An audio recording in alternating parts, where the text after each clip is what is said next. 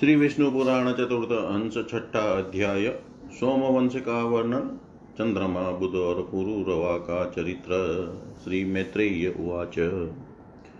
सूर्यस्य वंश्या भगवन् कथिता भवता मम सोमस्याप्यखिलान् वंश्यान् श्रोतुमिच्छामि पार्थिवान्। कीर्त्यर्थैः स्थिरकीर्तीनां येषामध्यापि सन्तति प्रसादसु मुखस्थान्मे ब्रह्मणाख्यातुमहर्षि श्रीपराशरुवाच श्रूयतां मुनिशार्दुलवंशप्रथितस्तेजस सोमस्यानुक्रमाख्याता यत्रोर्विपतयो भवन्।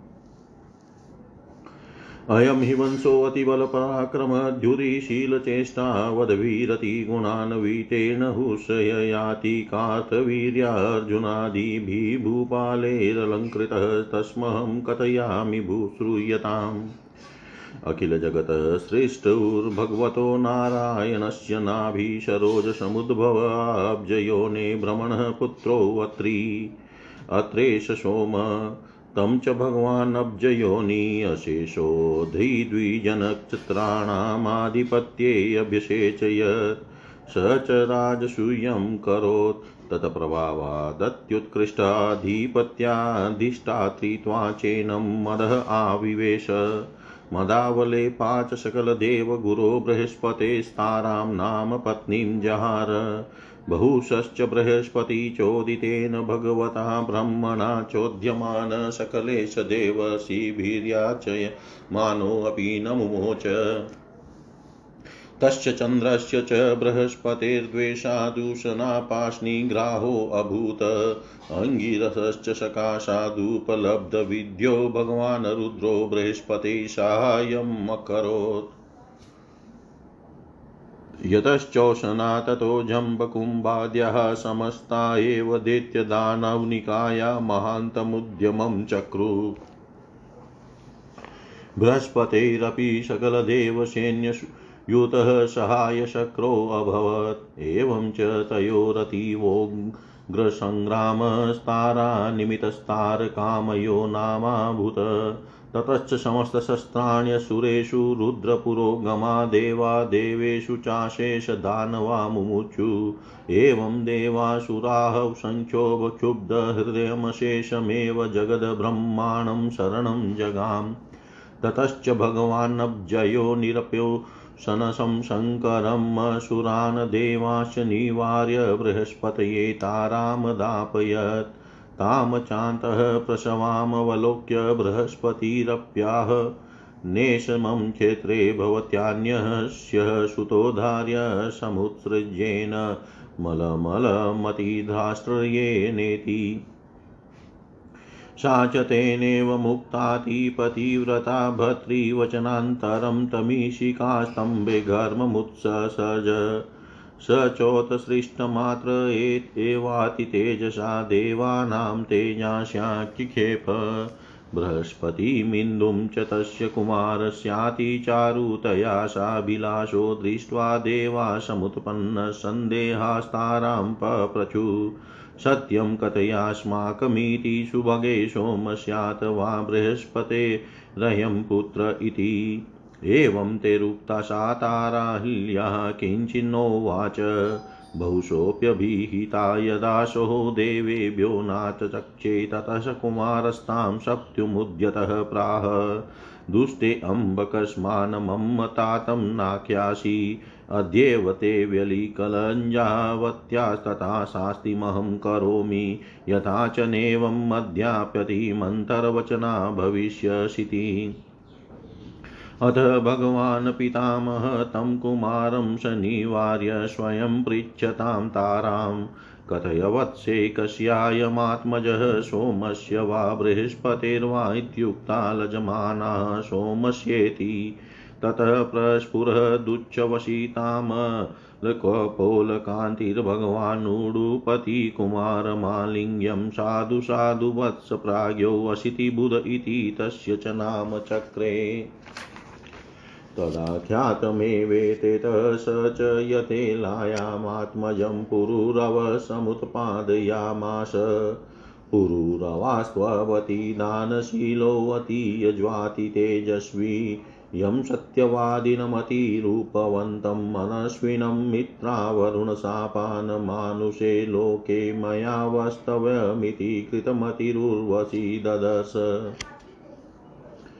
दृष्टमात्रे च तस्मिन्नपहायमानमशेषपाश्य स्वर्गसुखाभिलाषं तन्मनस्का भूत्वा तमेवोपतस्ते सोऽपि च तामति स सहितसकललोकस्त्रीकान्तिशोकुमार्यलावण्यगतिविलासहासादिगुणामवलोक्य तदा यतचित्तवृत्तिर्बभूव उभयमपि तन्मनस्कमनन्यदृष्टिपरित्यक्तसमस्तान्यप्रयोजनमभूत राजा तु प्रागल्भ्यातामाह सुभृत्वा सुभृत्वामहमभिकामोऽस्मि प्रसीदानुरागमुद्वहत्युक्ता लज्जावखण्डितमुर्वशी तं प्राह।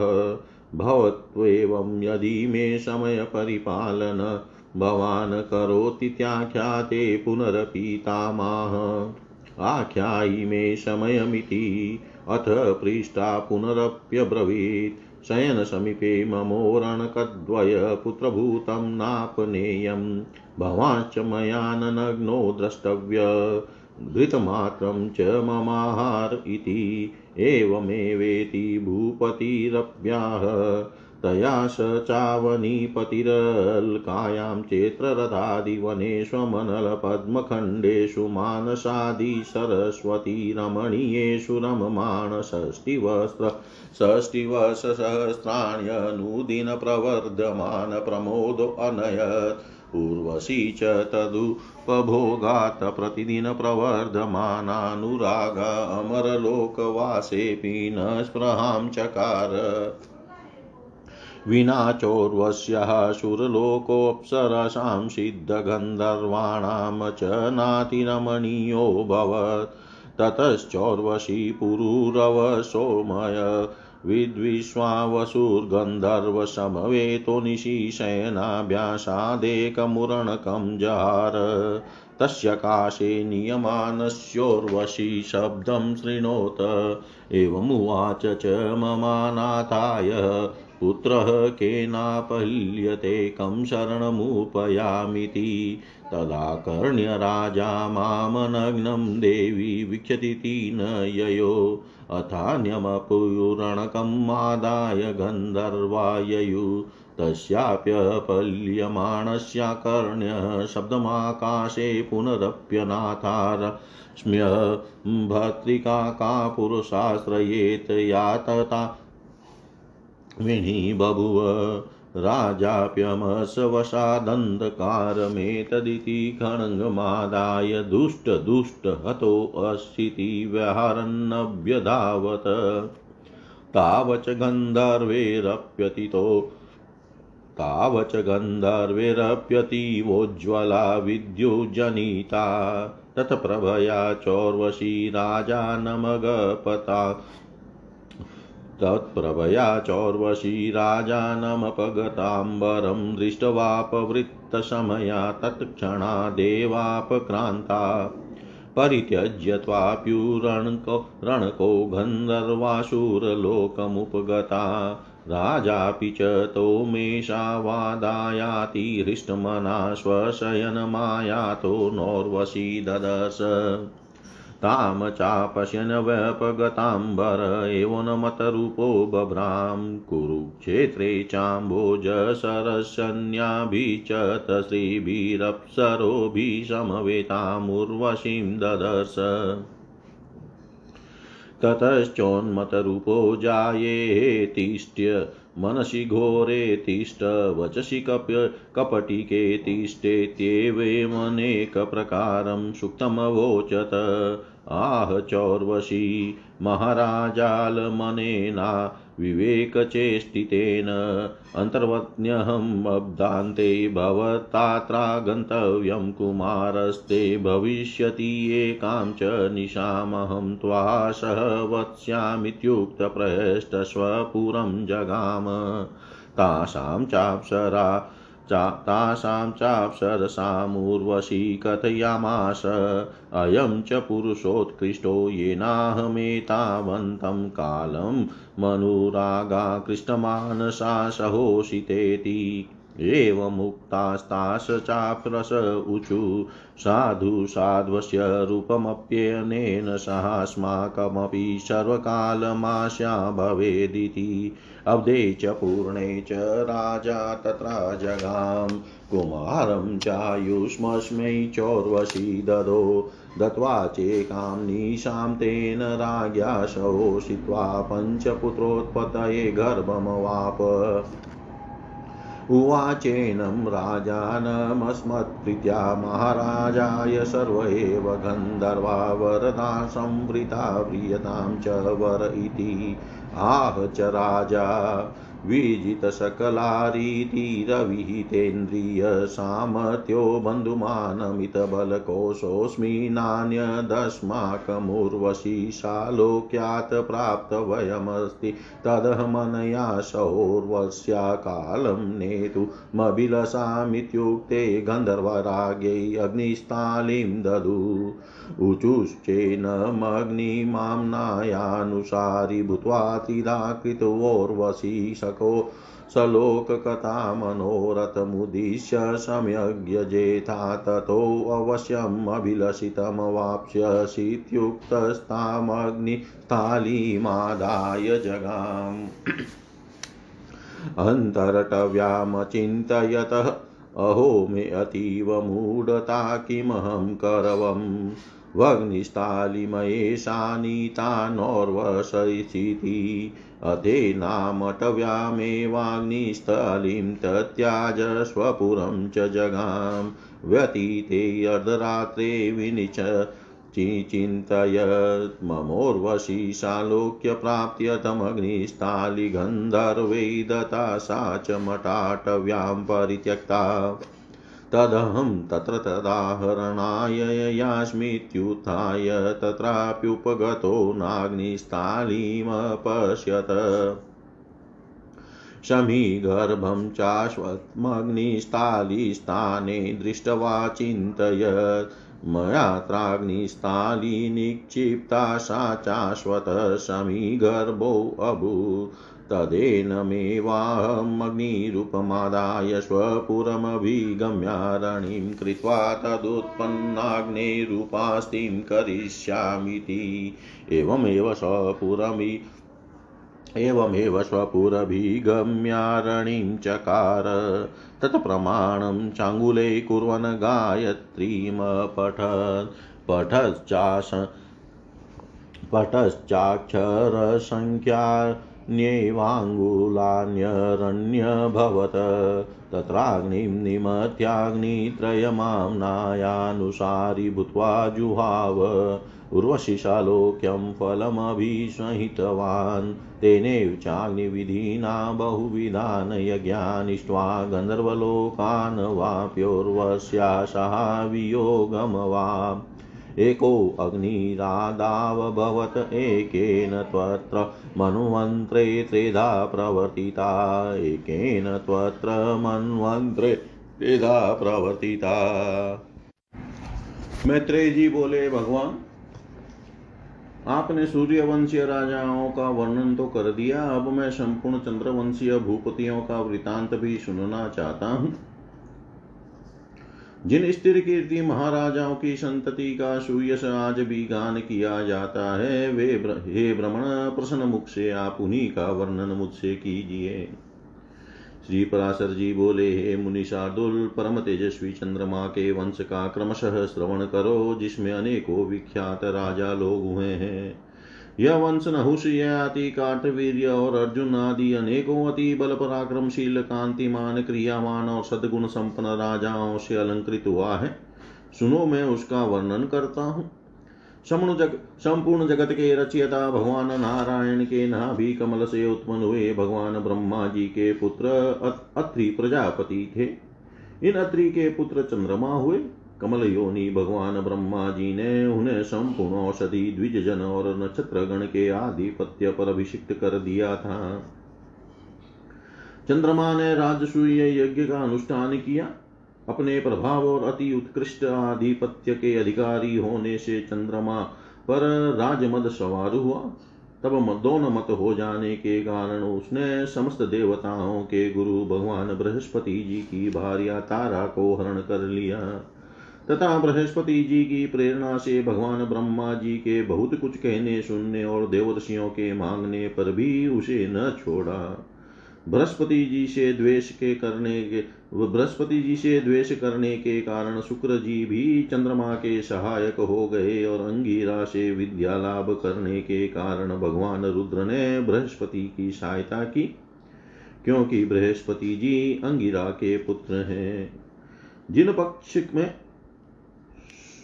शुक्र जी थे और जिस पक्ष में शुक्र जी थे उस ओर से जम्ब और कुंभ आदि समस्त दैत्य दानवादि ने भी सहायता देने में बड़ा उद्योग किया।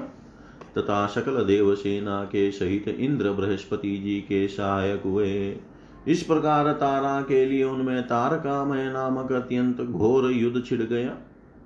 तब रुद्र आदि देवगण दानवों के प्रति और दानवगण देवताओं के प्रति नाना प्रकार के शस्त्र छोड़ने लगे।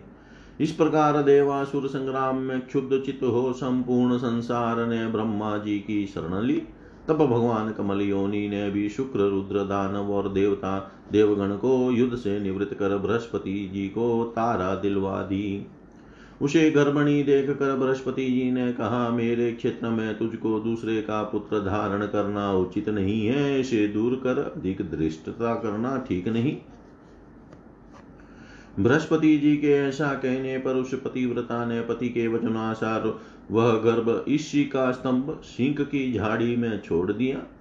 उस छोड़े हुए गर्भ ने अपने तेज से समस्त देवताओं के तेज को मलिन कर दिया।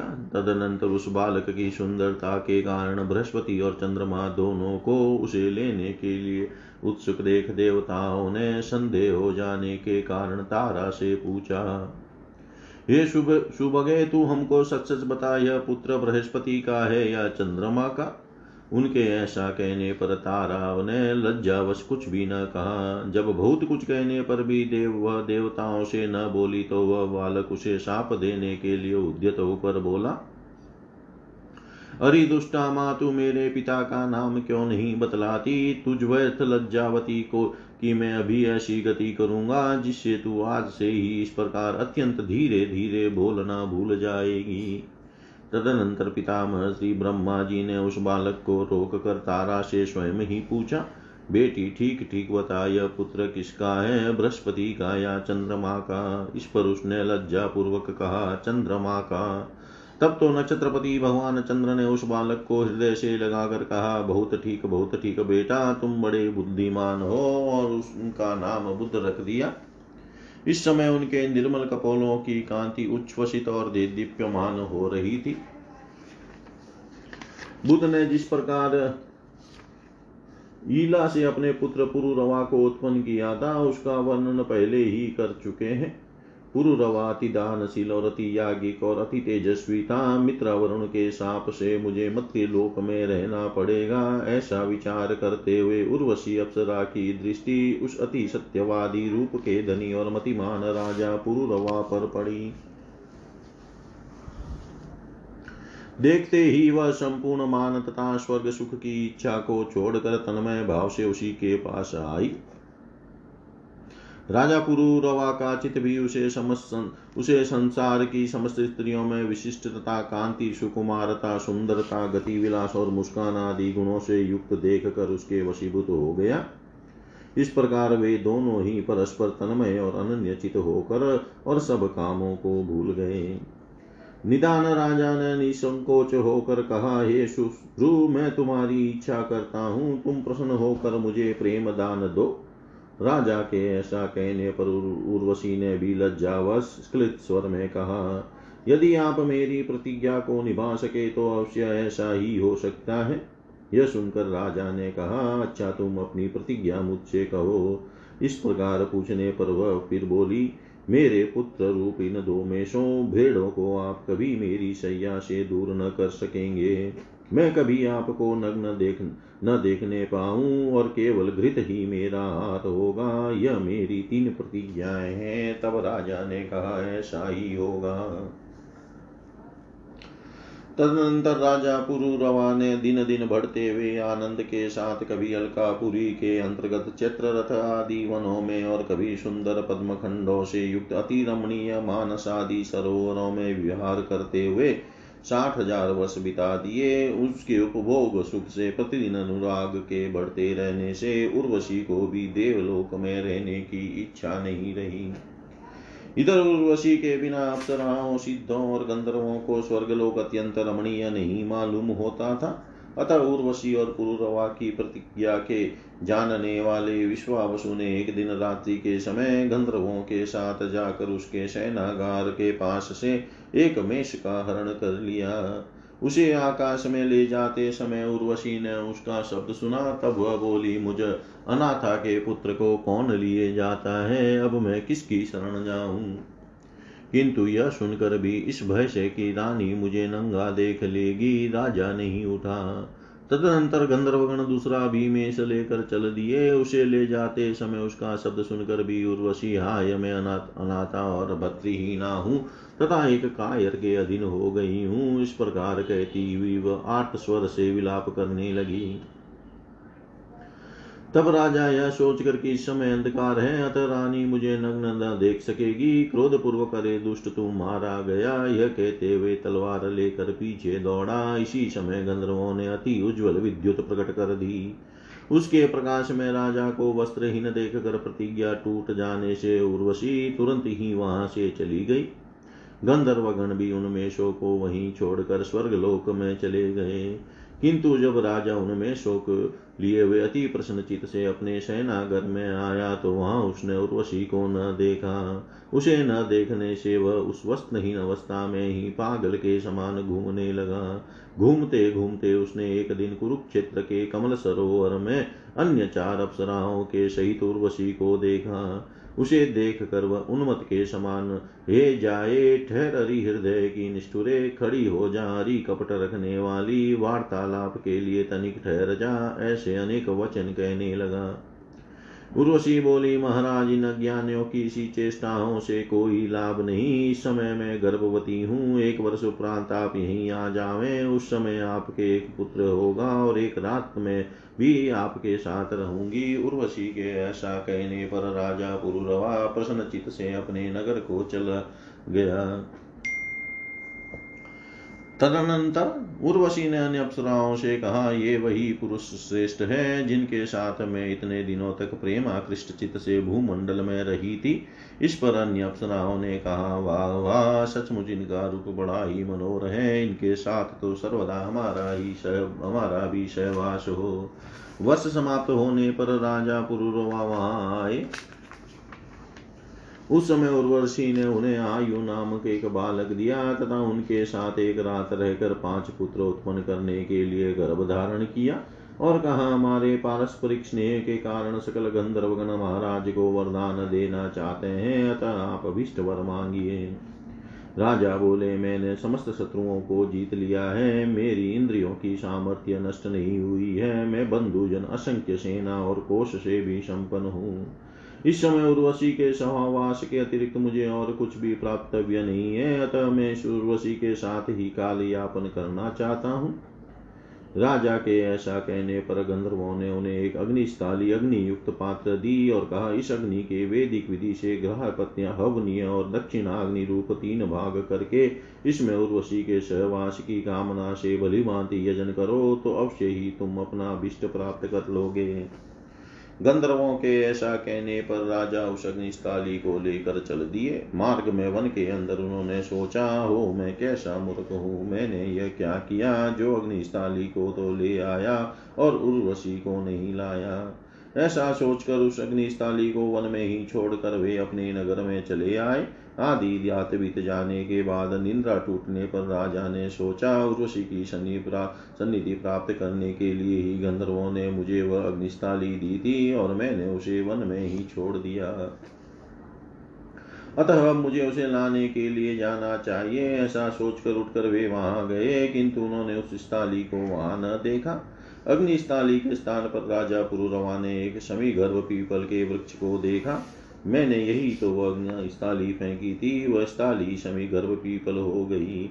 अतः इस अग्नि रूप अश्वत्थ को ही अपने नगर में ले जाकर इसकी अग्नि बनाकर उससे उत्पन्न हुई अग्नि की उपासना करो। ऐसा सोचकर राजा उस अश्वत्थ को लेकर अपने नगर में आए और उसकी अग्नि बनाई। तदनंतर उन्होंने उस काष्ट को एक एक अंगुल करके गायत्री मंत्र का पाठ किया। इसके पा, उसके पाठ से गायत्री की अक्षर संख्या के बराबर एक अंगुल की अरण्या हो गई। उनके मंथन से तीनों प्रकार के अग्नियों के उत्पन्न कर उनके वेदिक विधि से हवन किया।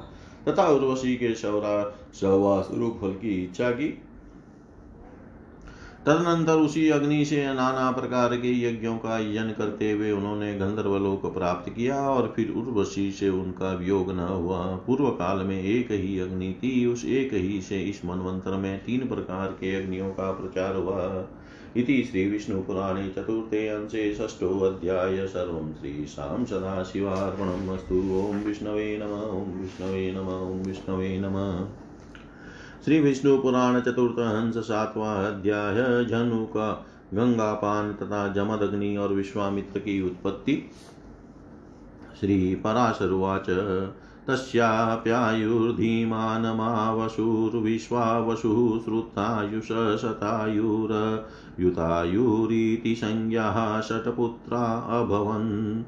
तथा मावशो भीमनामा पुत्रो भवत्। भीमस्य काञ्चन काञ्चनात्सुहोत्र तस्यापि जनु यो असो यज्ञवाटमखिलं गङ्गाम्बसा प्लावितं वालोक्य क्रोधसरङ्क्तलोचनो भगवन्तं यज्ञपुरुषमात्मनि परमेण समाधिना समाराप्यो समारोप्याखिलामेव गङ्गां पिबत अथेनं देवस्य प्रसादयामाशु दुहितृत्वे चास्य गङ्गामनयन् झनोश्च सुमन्तुनाम पुत्रो भव तस्याप्यजकस्ततो बलाकाश्वस्तस्मात् कुशस्तस्यापि कुशाम्बकुशनाभाद्युतरजसो वशुश्चेति चत्वार पुत्रा बभूव तेषां कुशाम्बशक्रतुल्यो मे पुत्रो भवेदिति तपश्चकार। तं चोग्रतपसंवलोक्य मामभवत्वन्योऽस्मतुल्यवीर्य इत्यामनैवाशेन्द्रः पुत्रत्वमगच्छत। स गादिनाम पुत्रः कौशिको भवत्। गादिश्च सत्यवतीं कन्यामजनयत तां च भार्गवं ऋचिको वव्रे घाधिरप्यतिरोषणायातिवृद्धाय ब्राह्मणाय दातुमनिचनेत् कतश्यामकर्णानामिन्दुर्वचसां नीलरहंसामश्वानां सहस्रं कन्याशुल्कमयाचत तेनाप्यर्षीणां वरुणसकाशादुपलभ्याश्वतीतोत्पन्नं तादृशमश्वसहस्रं दत्तं ततस्तां ऋचिककन्यामुपये मे ऋचिकश्च तस्या चरुमत्पत्यार्थं चकार।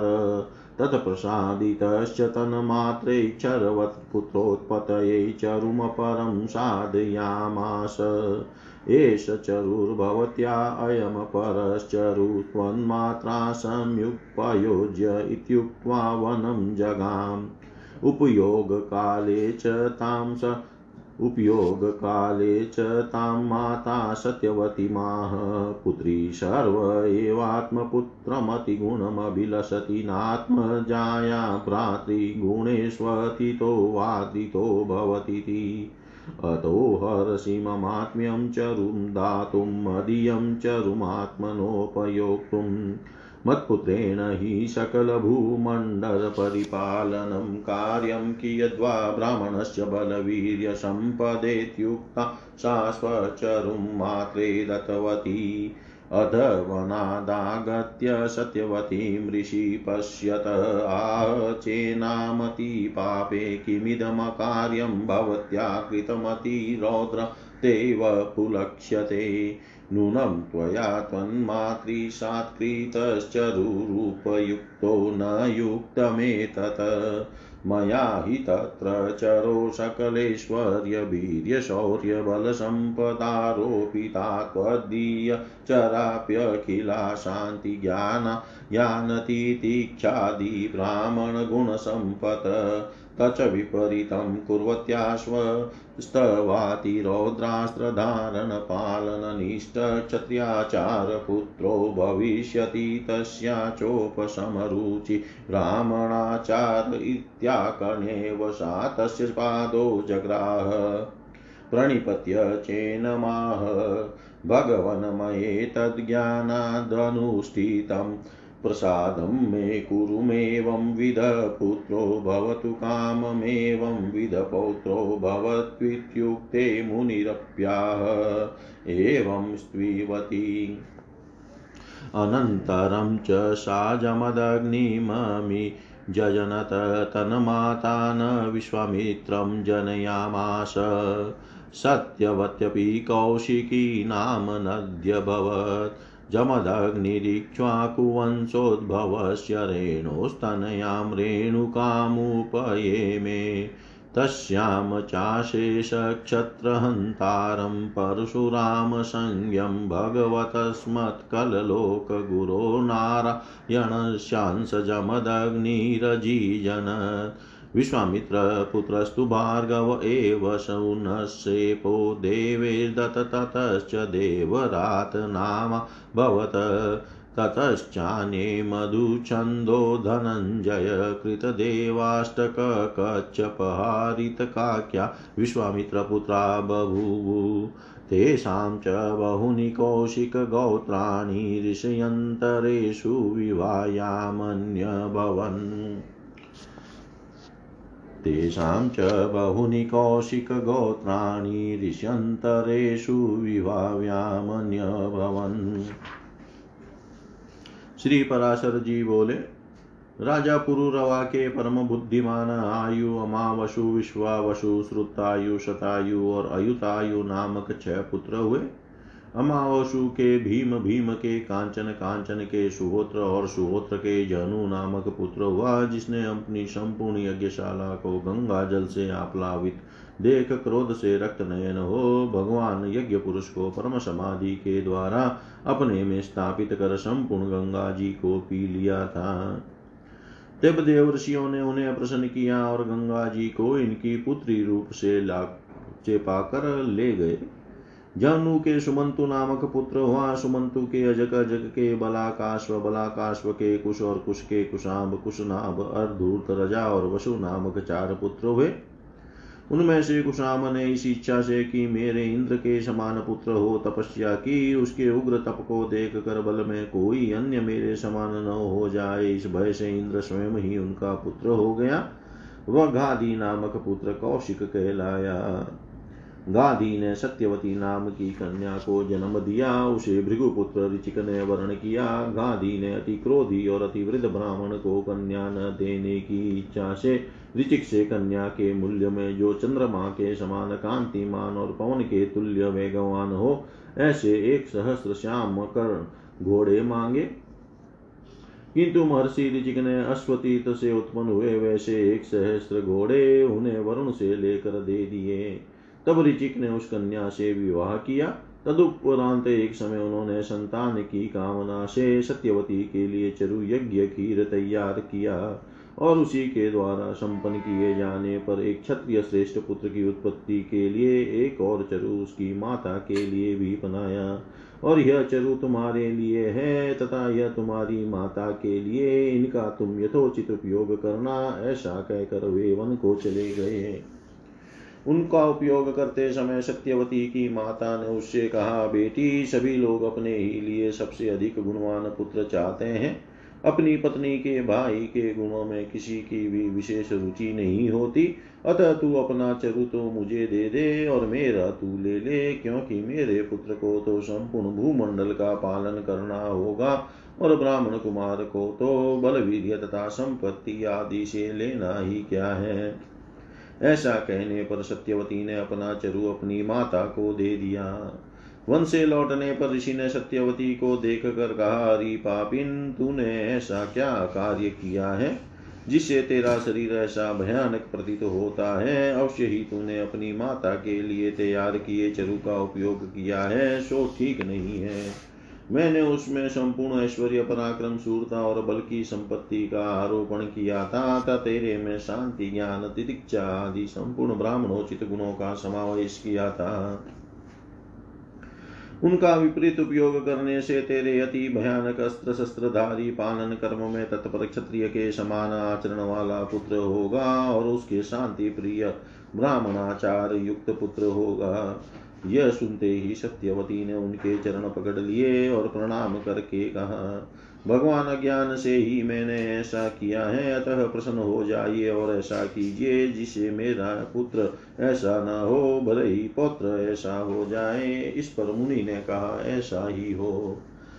तदनंतर उसने जमदग्नि को जन्म दिया और उसकी माता ने विश्वामित्र को उत्पन्न किया, तथा सत्यवती कौशिकी नाम की नदी हो गई। जमदग्नि ने इक्ष्वाकु कुलोद्भव रेणु की कन्या रेणुका से विवाह किया। उससे जन्म, जमदग्नि के संपूर्ण क्षत्रियों का ध्वंस करने वाले भगवान परशुराम जी उत्पन्न हुए, जो सकल लोक गुरु भगवान नारायण के अंश थे। देवताओं ने विश्वामित्र जी की भृगुवंशीय सुन शेप पुत्र रूप से दिया था। उसके पीछे उनके देवरात नामक एक पुत्र हुआ और फिर मधुचंद धनंजय कृतदेव अष्टक कच्छप एवं हारितक नामक और भी पुत्र हुए। उनसे अन्य अन्य ऋषि वंशों में विवाह योग्य बहुत से कौशिक गोत्रीय पुत्र उत्पन्न हुए। कौशिक गोत्र पुत्र पौत्रादि वे इति श्री विष्णु पुराणे। चतुर्थे अंशे सप्तमोऽध्याय सर्वं श्री शां सदाशिवार्पणम् अस्तु ॐ विष्णवे नम, ॐ विष्णवे नम, ॐ विष्णवे नम। श्रीविष्णुपुराणचतुर्थंश आठवाध्याय काश्यवंश वर्णन श्रीपराशरुवाच। पुरुरवशो ज्येष्ठः पुत्रो यस्त्वायुनामाश राहो दुहितरमुपये मे तस्यां च पञ्चपुत्रानुत्पादयामास नहुषचक्रवृधरम्भरजिसंज्ञास्तथैवा अपञ्चमः पुत्रोऽभूत् क्षत्रवृदात् सुहोत्र पुत्रोऽभवत् काश्य, काशघृतः समदास्त्रयस्तस्य पुत्रा बभूवुः। घृतसमदस्य भूत काश्यस्य काशेय काशीराज तस्माद् राष्ट्रराष्ट्रस्य दीर्घतपः पुत्रो भवत्। धन्वन्तरीस्तु दीर्घतपसपुत्रो भवत्। स हि संसिद्धकार्यकरणसकलसम्भूतिष्वशेषज्ञानविद भगवता नारायणेन चातितसम्भूतौ तस्मै वरो दत्त काशीराजगात् गोत्रे अवतीर्य त्वमष्टदा सम्याग् सम् सम्यगायुर्वेद करिष्यसि यज्ञभागभूगभविष्यसीति तस्य च धन्वन्तरे पुत्रकेतुमानो केतुमतो भीमरथस्तस्यापि दिवो दासस्तस्यापि प्रतर्दन। स च मद्रश्रेण्यवंशविनाशनादशेषत्रवो अनेन जिता इति शत्रुजिद्भवत्।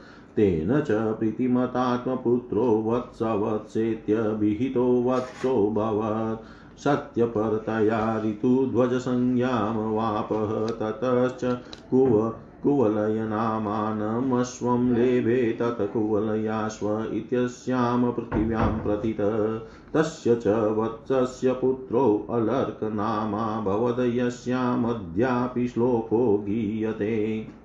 षष्टिवर्षसहस्राणि षष्टिवर्षशतानि च अलर्कादपरो नान्यो बुभुजे मेदिनीं युवा। तस्याप्यलर्कस्य सन्नतिनामा भवदात्मज।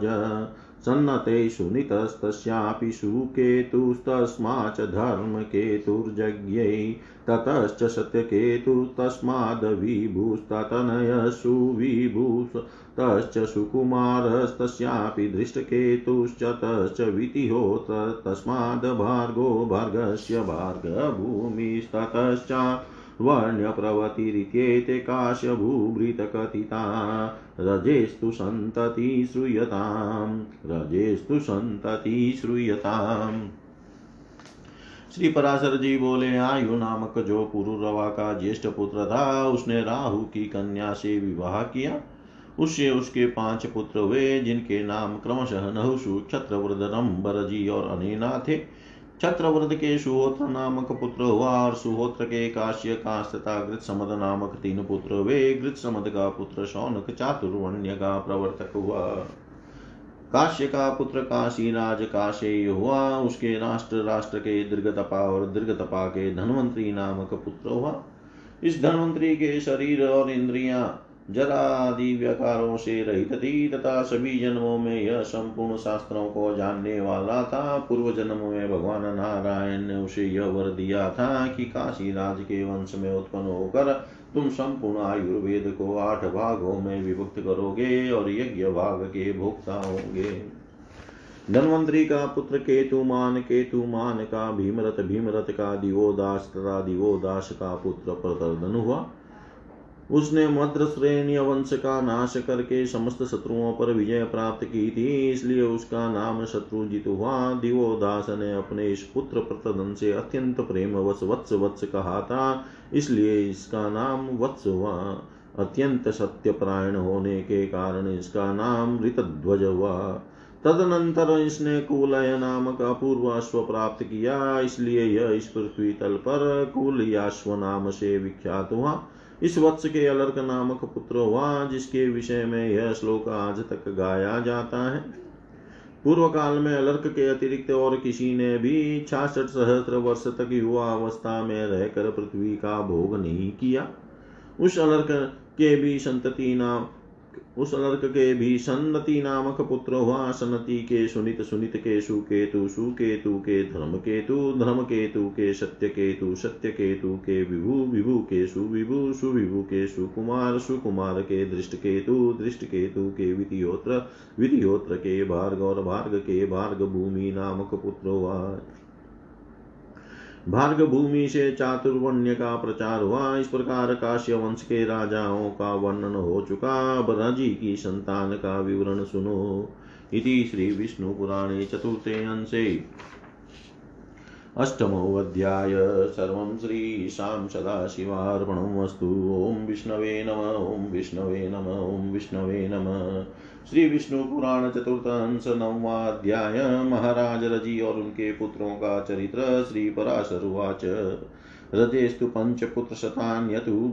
पराक्रम सारण्यासन देवासुरसङ्ग्रामारम्भे च परस्परवधेप्सवो देवाश्चासुराश्च ब्राह्मणमुपेत्य पप्रचु भगवन्नस्माकमत्र विरोधे कत्तरः पक्षो चेता भविष्यतीति।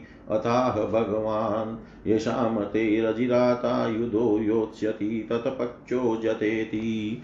अथ दैत्ये रूपेत्य रजिरात्मसाहायदानायाभ्यर्थितप्राह योतस्येऽहं भवता मते यद्यहममर्जयाद् भवतामिन्द्रो भविष्यामीत्याकर्णी ततेरभिहितम् न वयमन्यथा वदिष्यामो अन्यथा करिष्यामो अस्माकमिन्द्र प्रह्लादस्ततमेवायमुद्यम इत्युक्त्वा गतेष्वसुरेषु देवेराप्यशाववनिपतिरेवेमेवोक्तस्तेनापि च ततो तथैवोक्ते देवेरिन्द्रस्त्वं भविष्यसीति शमनवीप्सितं रजिनापि देवसैन्यसहायेनाकेम आस्त्रैस्तदशेष महासुरबलं निषुदितम्।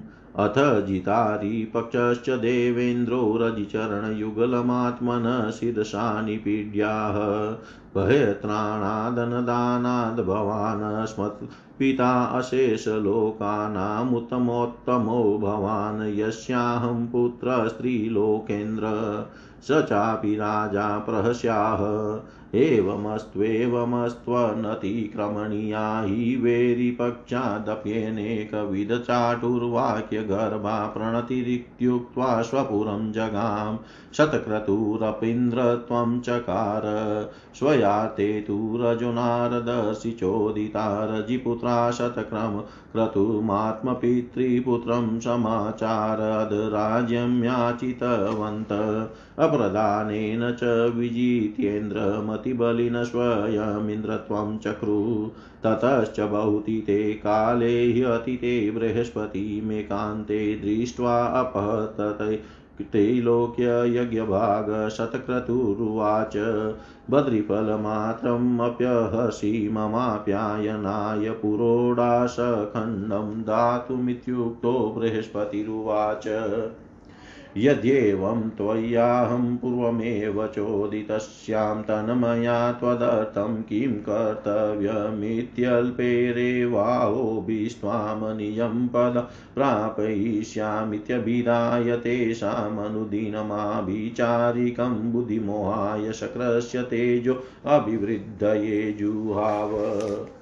ते चापि तेन बुद्धिमोहेनाभिभूयमाना भ्रमद्विषो धर्मत्यागिनो वेदवादपराङ्मुखा बभूः ततस्तानपेतधर्माचारानिन्द्रो जगान् पुरोहिताप्यायित तेजाश्च शक्रो दिवमाक्रमत्। एतन्दिन्द्रस्य स्वपदच्यवनादारोहणं श्रुत्वा पुरुषस्वपदभ्रंशं दौरात्म्यं च नाप्नोति। रम्भस्त्वन्नपत्योऽभवत् छत्रवृदसुतप्रतिक्षत्रोऽभवत् तत्पुत्रः सञ्जयस्तस्यापि जनयस्तस्यापि विजयस्तस्माच्च जज्ञैकृत तस्य च हर्यधनो हर्यधनसुतसहदेव तस्मादधीनस्तस्य जयतसेन ततश्च संस्कृतिस्तत्पुत्रः क्षत्रधर्मा इत्येते क्षत्रवृद्धस्य वंश्या। ततो नहुंसवंशं प्रवक्ष्यामि ततो नहुषवंशं प्रवक्ष्यामि श्री पराशर जी बोले, रज़ी के अतुलित बल पराक्रमशाली पाँच सौ पुत्र थे।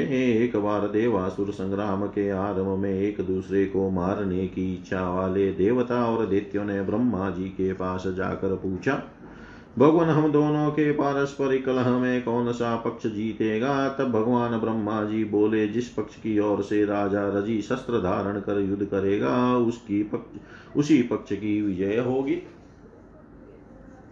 तब दैत्यों ने जाकर रज़ी से अपनी सहायता के लिए प्रार्थना की। इस पर रज़ी बोले, यदि देवताओं को जीतने पर मैं आप लोगों का इंद्र हो सकूँ तो आपके पक्ष में लड़ सकता हूँ।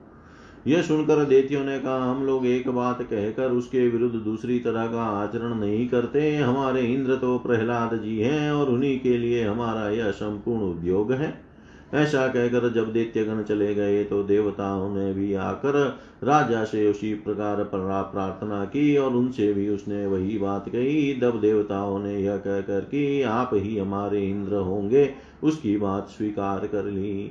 अतः रज़ी ने देवसेना की सहायता करते हुए अनेक महान अस्त्रों से देतियों की संपूर्ण सेना नष्ट कर दी। तदनंतर शत्रु पक्ष को जीत चुकने पर देवराज इंद्र ने रज़ी के दोनों चरणों को अपने मस्तक पर रखकर कहा, भय से रक्षा करने और अनुदान देने के कारण आप हमारे पिता हैं। आप संपूर्ण लोकों में सर्वोत्तम है, क्योंकि मैं त्रिलोकेन्द्र का आपका पुत्र हूँ। इस पर राजा ने हंसकर कहा अच्छा ऐसा ही सही। शत्रु पक्ष की नाना प्रकार की चाटु वाक्य युक्त अनुनय विनय का अतिक्रमण करना उचित नहीं होता। फिर स्वपक्ष की तो बात ही क्या है? ऐसा कहकर वे अपनी राजधानी को चले गए। इस प्रकार सतक्रतु ही इंद्र पद पर स्थित हुआ।